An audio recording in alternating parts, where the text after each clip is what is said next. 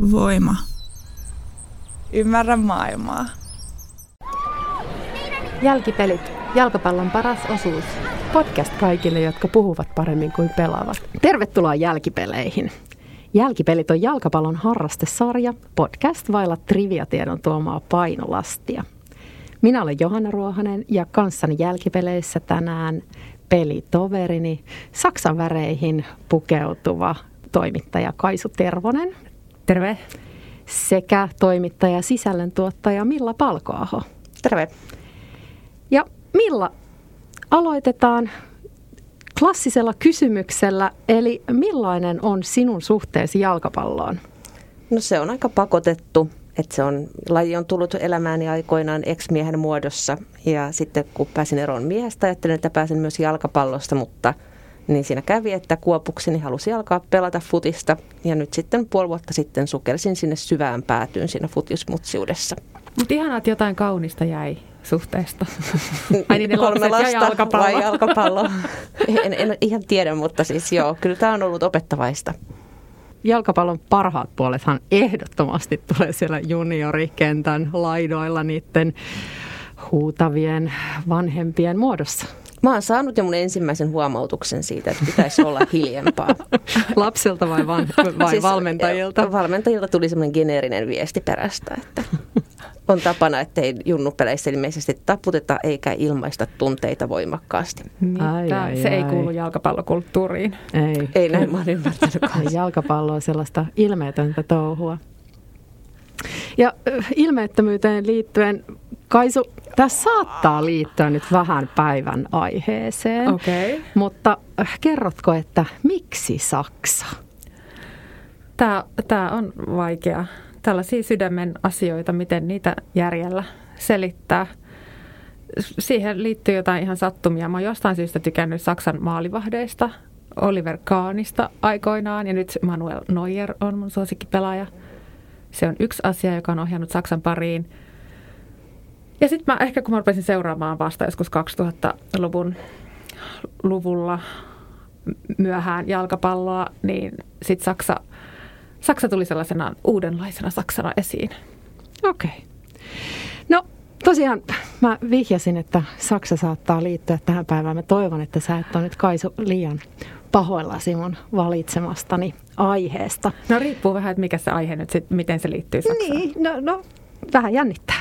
Mutta siis kertomus alkaa kesäkuussa 1982 ja ollaan MM-kisoissa Espanjassa – nyt yritän lukea kai sun ilmettä, että tunnistatko mistä pelistä puhutaan. Joo, en. Ei, ei, ei. Hyvä. No ensin, että päästään tunnelmaan, niin mitkä sä teidän parhaat muistot vuodesta 1982? Mä en ollut silloin vielä syntynyt. Tämä menee varmaan tämmöinen pilkkeenä isäni silmäkulmassa tyyppiseen muisteluun. Ja mä en tiedä, haluanko mä mennä siihen kauhean yksityiskohtaisesti. Otetaan puhelu isällesi tässä kohtaa. Sekin alkaisi olla mielenkiintoista, koska isä on kuollut kymmenen okay. vuotta sitten. mutta, tota, mutta hän oli futisihmisiä. Et, et varmasti hän oli seuraamassa tätä ottelua. Mä oon aika varma, että se kiinnosti. Hyvä. Mm. Kaisu. Mä olin jo syntynyt siinä vaiheessa. Ja mä menin kouluun sinä vuonna. Eli se on varmaan vahvin muisto, että menin kouluun ja mulla oli sininen alle, alle luppakorvareppu, kun tytöllä olisi pitänyt olla punainen. Tämä, tämä tuli nyt mieleen. Joo, mä, tota, vuoden, vuoden tärkeitä tapahtumia oli ennenaikaiset presidentinvaalit Kekkosen sairastumisen vuoksi. Ja tähän mulla liittyy jopa omakohtainen muisto. Eli veli kirjoitti onnittelukirjeen Mauno Koivistolle, joka sitten valittiin presidentiksi ja Mauno vastasi. Ei. Kyllä, omakohtaisesti. Wow. Uh, muuten oli hieno elokuvavuosi. Kaisu ehkä elokuvatuntijana tietäisi siellä muun muassa elokuvat E.T., Conan Barbaari, Rambo, Rocky Kolmonen sekä Fanny Alexander, joka on meidän perheen Fabelissa sellainen elokuva, jota aina joulusin katsotaan. Ei Rambo. Se katsotaan sitten vappuna. Okei. Okay.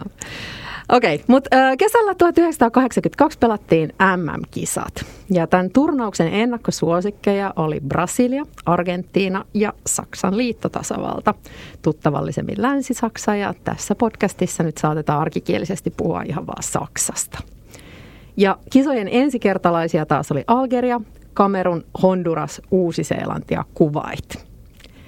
No. Siis Uusi-Seelanti ja Kuwait on siis esimerkiksi ollut kisoissa ennen Suomea. Halusin tässä vaan huomauttaa tämän. Äh, alkulohkossa näistä kahdesta korista vastakkain asettui Länsi-Saksa ja Algeria, ja pelin ennakkosuosikista ei siis ole hirveän suurta kysymystä.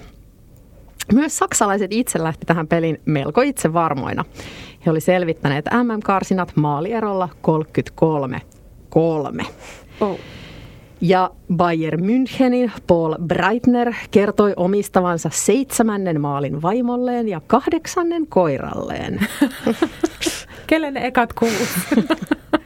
No valmentaja äh, Jup Derval puolestaan uhosi, että jos häviämme tämän ottelun, hyppään ensimmäiseen junaan takaisin Müncheniin. No, mitäpä luulette? Kannattiko tällainen puhe? Tässä ehkä vähän johdatteleva kysymys. Joo, mutta se kuulostaa silleen, sympatiat oli jo lähteä päälle Algerian puolella, niin nyt ehkä tämä on semmoinen, mitä mekin nähdään sit Suomen osalta lähitulevaisuudessa. Aivan taatusti joo. Mutta joo, eiköhän se Algeria nyt rökittänyt sitten Saksan. Tai ehkä ei rökittänyt, mutta voitti. Joo. No varmaan tässä nimenomaisessa tapauksessa se voitto oli, oli rökittämistä. Ja kyseessä oli tosiaan ensimmäinen kerta, kun afrikkalainen joukkue voitti eurooppalaisen joukkueen MM-kisoissa. Ja toinen kerta ylipäätään, kun afrikkalainen joukkue voitti mitään peliä MM-kisoissa. Oh. Eli tämä on sinänsä aika tällainen mielenkiintoinen alaviite, kun puhutaan maailmanmestaruuskisoista, mutta sitten aika tällainen eurosentrinen meininki, jossa vastusta tulee sitten lähinnä Etelä-Amerikasta. Kyllä. Joo, no eipä toki maailmansodissakaan ollut kauheasti Euroopan ulkopuolisia maita, mutta siitä sitten joskus toiste. Ihan se tulee väistämättä jossain vaiheessa aina jalkapallo ja sota vertaus. No, Suomessa puhutaan vuoden 2013 Gijonin ihmeestä, kun huuhkajat pelasi MM-karsintaottelussa tasan Espanjan kanssa. Mutta tämä varsinainen alkuperäinen Gijonin ihme tapahtui siis vuonna 1982, kun Algeria päihitti Länsi-Saksan 2-1. Algeria hallitsi ensimmäisen puoliajan ja teki ensimmäisen maalin 57 minuutin kohdalla. Saksa tasoitti sitten 10 minuuttia myöhemmin, minkä jälkeen Algeria iski heti seuraavan maalin. Ja tämä oli tietysti valtava voitto Algerialle joukkueena sekä maana, kuten nämä nyt yleensä tuppaa olemaan. Ja tähän tietysti liittyy vielä tällaista niin kuin kolonialismin purkua. Algeria oli, oli itsenäistynyt tasan 20 vuotta aiemmin. Ja mä niin kuin itse huomaan, että mähän liikutun, kun mä luen näitä kertomuksia tästä pelistä, niin mikä siinä on, että miksi se altavastaajan voitto tuntuu niin hyvältä? Niin. Eikö se ole semmoinen suomalaisen identiteetin eetos tuolta sodista alkaen? Et, Pienikin ponnistaa. Niin, että eikö meidän kuulu aina olla vähän semmoisen ennakkohäviäjän puolella silleen solidaarisuusmielessä pienenä kansana ja tämmöisenä niin kuin vähän onnettomana väkijoukkona. Siksi me ollaan Saksa mun fanitusmaa. niin. Ja onhan siinä sitten enemmän niin kuin voitettavaa tavallaan, että jos, jos on pienen puolella, että sitten se voitto on vielä niin kuin suurempi voitto. Että tavallaan, että sulla on niin kuin enemmän voitettavaa. Ehkä myös vähemmän hävittävää, koska altavastajalta ei ehkä niin kuin odoteta myöskään mitään. Että jos ne vaikka häviäisikin, niin sitten säkään et ole niin kuin menettänyt kasvojasi tai mitään. Tai voisiko tässä ottaa vetää esiin kateuskortin, niin että tavallaan se on ihan oikein sille ennakkosuosikille, että sekin välillä saa niin kuin turpaansa. Aivan, Kyllä. semmoinen pieni niin kuin terve vahingoilo. Joo. Onhan no. se tyydyttävä, kun isot kaatuu. Mm. On siinä jotain. Joo. Mä huomaan, että mulla tämä menee jopa niinku sellaisiin ulottuvuuksiin, että, että mä saatan jopa sen pelin aikana, että mä oon ensin se altavastajan puolella, mutta sitten jos se rupeekin pärjäämään, niin sitten mä rupean sääliä sitä toista. Joo. Sitten se tekee sit niinku jotenkin kannattamisesta täysin mahdotonta, koska aina on sitten sen häviäjän puolella. Mutta siis tänään, kun kävi tämä mun ja Kai Kunnaksen eeppinen kohtaaminen, kun Kai Kunnas jakoi eh, jalkapalloa mainostaakseen Dr. Oetkerin joka tietenkin saksalaisena merkkinä on varmasti sinulle Kaisu tuttu.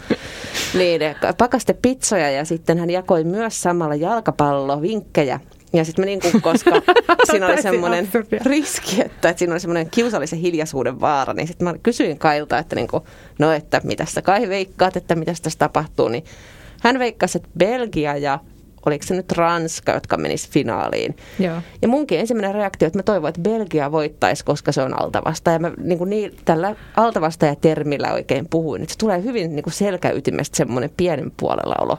Paitsi, että Belgia on FIFA-rankingin ykkönen, että se on ehkä tällä hetkellä yksi niin kuin parhaita. No, mutta jos mä en tiedä, no, mutta Anteeksi, mutta, mutta se on maana pienempi. Se on totta, eihän se ole niin voittanut noita. Mä oon niin innoissaan, että mulla on joku noppitieto. Niin pedofiiliasta ja sitten niin kuin EU-parlamentista, että jos ajattelee niin kuin mihin niiden maine perustuu tai pissaavaan poikapatsaaseen, niin, niin eikö me nyt voida antaa niille se Eikö me kaikki ollut siinä Euroviisu-esittelyssä? ai, ai.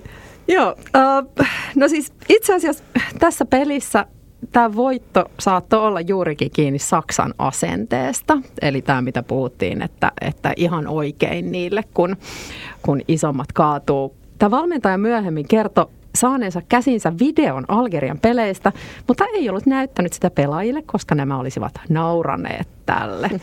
Mitä ylimielisyyttä. Joo.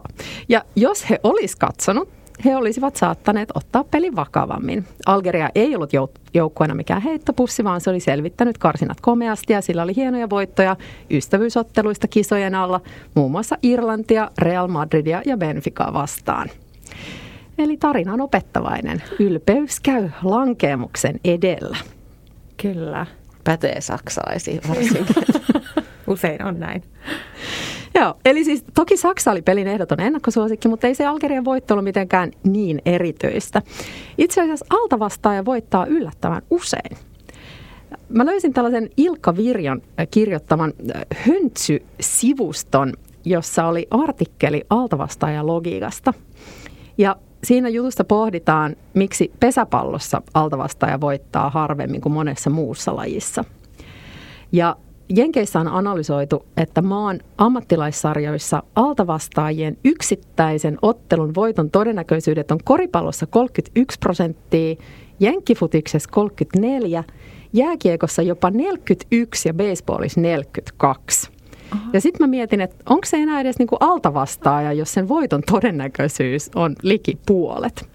Niillä on vaan tosi huonosti niinku hoidettu toi brändin rakennus. Ja, no, koska kyseessä on jenkit, niin siis sokker ei ole mukana mm. tässä tilastossa, mutta siis mä kuvittelisin, että se menee tuohon jääkiekon todennäköisyyksiin. Ja mitä selityksiä teillä tulee mieleen, että, että miksi vaikka jääkiekossa altavastaaja voittaa useammin kuin koripallossa, miksi jalkapallossa useammin kuin pesäpallossa? Onko se vaan brändäämistä vai, vai mikä selittää sitä ei tule mitään muuta mieleen kuin tämä selittää ehkä sitä, miksi mun vakioveikkaukset on aikanaan mennyt niin pieleen, kun ne suosikit ei voitakaan niin usein. Niin, mä, mä kans nyt ihan, että onko siellä joku semmoinen, ei, mulla ei tule nyt tähän, mä en pysty jotenkin asettaa mun sisäistä valmentajaani nyt tähän, tähän psyykkauspuoleen valitettavasti. Joo, no, tämä oli ehkä vähän nyt niin kuin tylsä, tylsä kysymys. Voidaan leikata se pois. Tota. Joo. Uh, tässä, tässä artikkelissa nostetaan kaksi ratkaisevaa syytä siihen, miksi, miksi altavastaaja voittaa useammin jossain toisessa lajissa. Ja ne on yksittäisen pelaajan merkitys ja yksittäisen pisteen merkitys. Eli jalkapallossa tämän altavastaajan mahdollisuuksia parantaa erityisesti yhden ratkaisevan pelaajan tuoma merkitys peliin ja yhden virheen mahdollinen hinta. Eli esimerkiksi lentopallossa yksi virhe maksaa tyypillisesti yhden pisteen ja erävoittoon tarvitaan 25 pistettä ja sitten on kolme erää. Aivan. Jalkapallossa yksi virhe saattaa aiheuttaa maalin ja se yksi maali on pelin lopputuloksen kannalta aika ratkaisevaa. Yep. Eli yksi virhearvio, yksi kaatuminen, yksi moka yhden tähtipelaajan loukkaantuminen, niin se voi muuttaa sen pelin kulun ihan ratkaisevasti. Näin tullut mieleen, koska itselle ei ikinä käy noin. Joo, mä löysin siis tiedon, jonka mukaan valioliigassa tehdään keskimäärin 2,7 maalia per ottelu. Okei. Eli, eli tosiaan yksi, yksi maali on aika merkittävä silloin. Ja peräti 30 prosenttia maaleista syntyy erikoistilanteista. Mutta joo, tämä altavastaajuushan on tietysti, tietysti ennen kaikkea tilastomatematiikkaa, eli kenen uskotaan voittavan, millaiset, millaiset vedonlyöntikertoimet niille annetaan. Kaitsu kertoi tänään, että ilmeisesti kaikista parhaimmat kertoimet on tällä hetkellä Englannilla. Okei. Okay. Et nyt tämä on niinku tämä insight, ja mä luulen, että ei ollut kauhean salaista, kun se mulle kaikki kertoi siinä pizzajonossa, mutta Ja ihana, että olette jo niin kuin tolleen kaitsu, kaitsutteluvaiheessa. Mutta mä katsoin, mä olen toki tehnyt jo tulosveikkauksen. Mä olen joskus ollut veikkauksen kioskilla töissä, niin mulla on jäänyt tämmöinen veikkausharrastus toisinaan. Niin Pohjois-Makedonialla oli jossain vaiheessa korkein kerroin, Okei. Okay. mutta se muuttuu koko ajan. Joo, no jotenkin voisi kuvitella, että Pohjois-Makedonialla on alle 42 prosentin mahdollisuus voittaa turnaus. Mutta Ja siinä ja siinä hilkulla. Joo. No joo, palataan sinne vuoteen 1982. Äh, Tämän meidän puhutun pelin jälkeen Algeria hävisi Itävallalle, mutta voitti Chilen. Ja myös Saksa oli voittanut Chilen ja lohkon viimeisessä ottelussa Länsi-Saksa kohtasi Itävallan. Koska kaikki muut pelit oli siis pelattu, tiedettiin, että Saksan yhden tai kahden maalin voitto takaisi jatkopaikan sekä Itävallalle että Saksalle. Kun taas, jos Saksa häviäisi, Algeria pääsisi jatkoon. Ja jos Saksa voittaisi yli kolmella maalilla, Algeria pääsisi kisoihin ja Itävalta putoaisi. Hulluutta. No, Miten Itävalta pelaa tuossa tilanteessa? no niin. Kuinka Itävalta pelaa tässä tilanteessa? Kuinka peli päättyi? Tämä on jännittävää. Eli Itävalta aloittaa aika lepsusti, päästää se kaksi maalia ja sitten alkaa puolustamaan hurjasti. Tämä on tosi monimutkaista siis tämä systeemi. Niin, kyllä. Mutta taas jos Itä- Itävalta voittaisi, niin se olisi joka tapauksessa jatkossa. Miksei Itävalta pelaisi voitosta? Aa, niin joo, kato, en mä, niin. Tätä vaihtoehtoa ei mainittu, se ei tullut mieleenikään. joo. Joo, niin, totta. Mitä tasapeli, tasapelitilanteessa kävisi? Ö, Itävalta pääsisi jatkoon ja Algeria. Okei, no sitten ne vaan puolustaa ja ottaa vastahyökkäyspaikkoja. Eli peli päättyi... Ah, nolla nolla. Ei. Haluatko arvata? tota, se päättyi 4-4. Miten olisi käynyt, jos päättyi 4-4? Ah, varmaan Itävalta olisi päässyt jatkoon ja Algeria. No joo, siis tämä peli tunnetaan Saksassa nimellä, ja nyt pahoittelut kaikille, jo- joiden Saksa-korva tulee menemään rikki. Äh, Se tunnetaan Saksassa nimellä Nichtangriffspakt von Gihon, eli, eli Gihonin. Gihonin hyökkäämättömyyssopimus. Tai Schande von Gihon, eli Gihonin häpeä. Ja Algeriassa se tunnetaan nimellä, nyt saattaa mennä vielä heikommin, Fadihat Gihon, eli Gihonin skandaali. Lisäksi peli tunnetaan nimellä Anschluss, joka viittaa Itävallan liittämiseen Natsi-Saksaan vuonna 1938. Uh, painava. Eli Vyön peli, alle. Joo. Kyllä. peli päättyi siis molemmille joukkueille edullisesti Saksan voittoon 1-0. Pelin ainoa maali syntyi 10 minuutin kohdalla, minkä jälkeen joukkueet kevyesti pallottelivat loput 80 minuuttia. Ei laukauksia, ei juuri taklauksia, aivan kuin tosiaan käytössä olisi ollut hyökkäämättömyys. Sopimus. Häpeällistä. Ja mm. nyt mä alan Johanna uskoa, että sä valitsit tämän kiduttaaksesi mua. No, mutta kuitenkin sä, sä avasit, että sun fanitus on alkanut tämän jälkeen. Se on niin totta. mä, mä toivon, että sä pystyt antamaan anteeksi tämän. Onkohan niillä joku 40-vuotisjuhla tälle ensi vuonna siellä, että Itävalta ja Saksa kohtaa rajalla ja sitten Vähän pallotellaan kivasti. nahkahousuissa. Jotlataan ja Joo. no niin, ihana. Kaikki stereotypiat vaan peliin. Niin mulla nämä maatuntemus perustuu. Niin. Algeria oli siis tosiaan tämän tuloksen jälkeen ulkona jatkopeleistä. Fanit poltti stadionin ulkopuolella seteleitä sopupeliin viitaten ja Algeria teki pelistä virallisen valituksen, mutta sopupelistä ei löytynyt viitteitä. Kuitenkin sellainen seuraus tällä pelillä oli, että FIFA muutti turnaussääntöjä siten, että kaksi viimeistä peliä pelataan aina samaan aikaan, jolloin ihan näin niin kuin tarkka ja korkealentoinen laskelmointi ei ole mahdollista. Mutta hyvä, Tää, tästä tuli selitys myös sille, että miksi ne jatko, jatkomatsit on aina niin kuin samaan aikaan, mikä on ärsyttävää, jos haluaisi nähdä molemmat. Mm. Se on Saksan vika. Se on Saksan syy. Kaikki on Saksan syy. Pitää miettiä asioita uusiksi tämän podcastin jälkeen mm. jossain kyynel silmäkulmassa tuolla Mun mielestä kostoks vaan nyt alat kannattaa Algeriaa. Se on totta. Onko Algeria Myös... kisoissa? Ai EM-kisoissa. EM-kisoissa.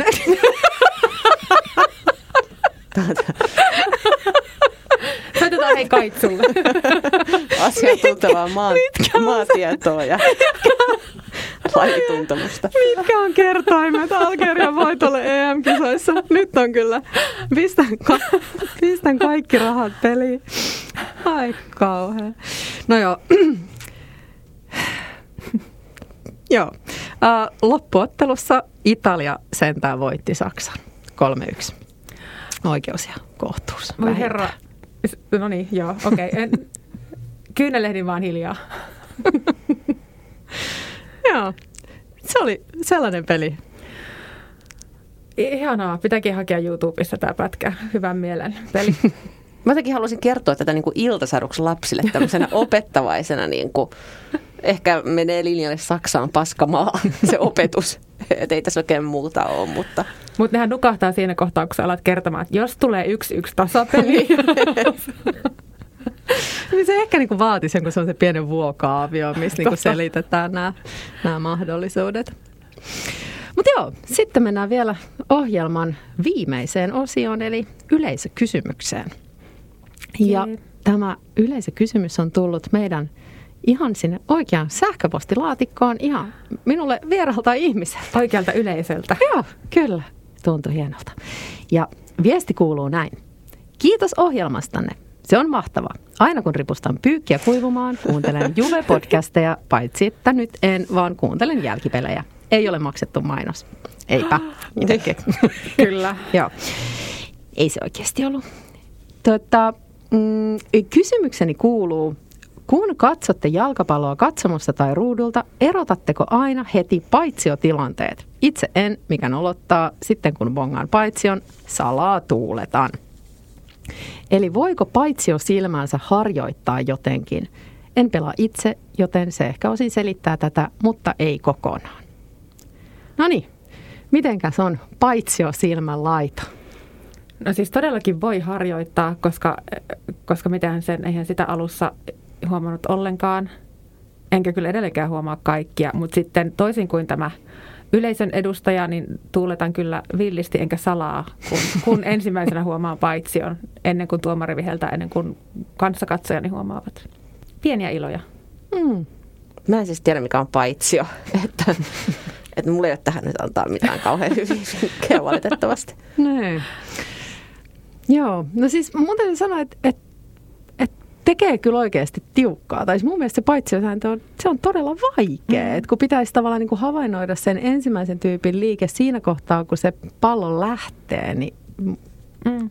sitä varten niitä on aika monta tyyppiä siellä kentällä Jep. katsomassa. Joo, mä, mä siis säälin niitä linjatuomareitakin, että miten, ja päätuomari, miten ne mukaan niin kuin bongaa kaikki tilanteet. Meillähän ei siis harrastesarjassa, jota pelaamme, ei ole paitsiota. Ja on yleensä vain yksi tuomari, joka niin kuin löntyisi tästä keskiympyrää edes taas aina toisinaan. Noin. Mutta niin, siis to, tosiaan se pelaa, itse pelaaminen ei niinku välttämättä auta tähän ei. paitsiosäännön äh, niinku sisäistämiseen, koska sitä ei ole peleissä käytössä, vaan nimenomaan sitä voi hyödyntää, että, että yksi pelaaja hengailee siellä paitsiossa Kyllä. niitä niitä syöttöjä odottelemassa. Yhden pelipaikka on paitsio. Mulla on aika semmoinen käsitys kanssa noiden kuusivuotiaiden peleistä, jotka on ainoa, mitä mä oon kattonut, että siellä kans niin kuin idea on se, että siellä osa kattelee jotain perhosia tai kaivaa matoja siellä maalin kulmilaina. Ne on parhaita otteluita. Ei, ei hirveästi sapupelejä. Ei.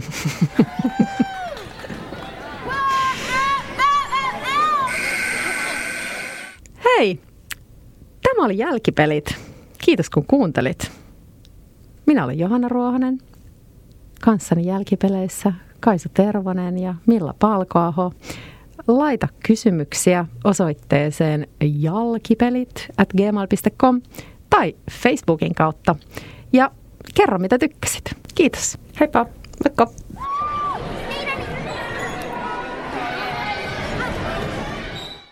Mikäli pidit kuulemastasi, voit tukea meitä liittymällä Voimajengiin osoitteessa voima.fi kautta voimajengi.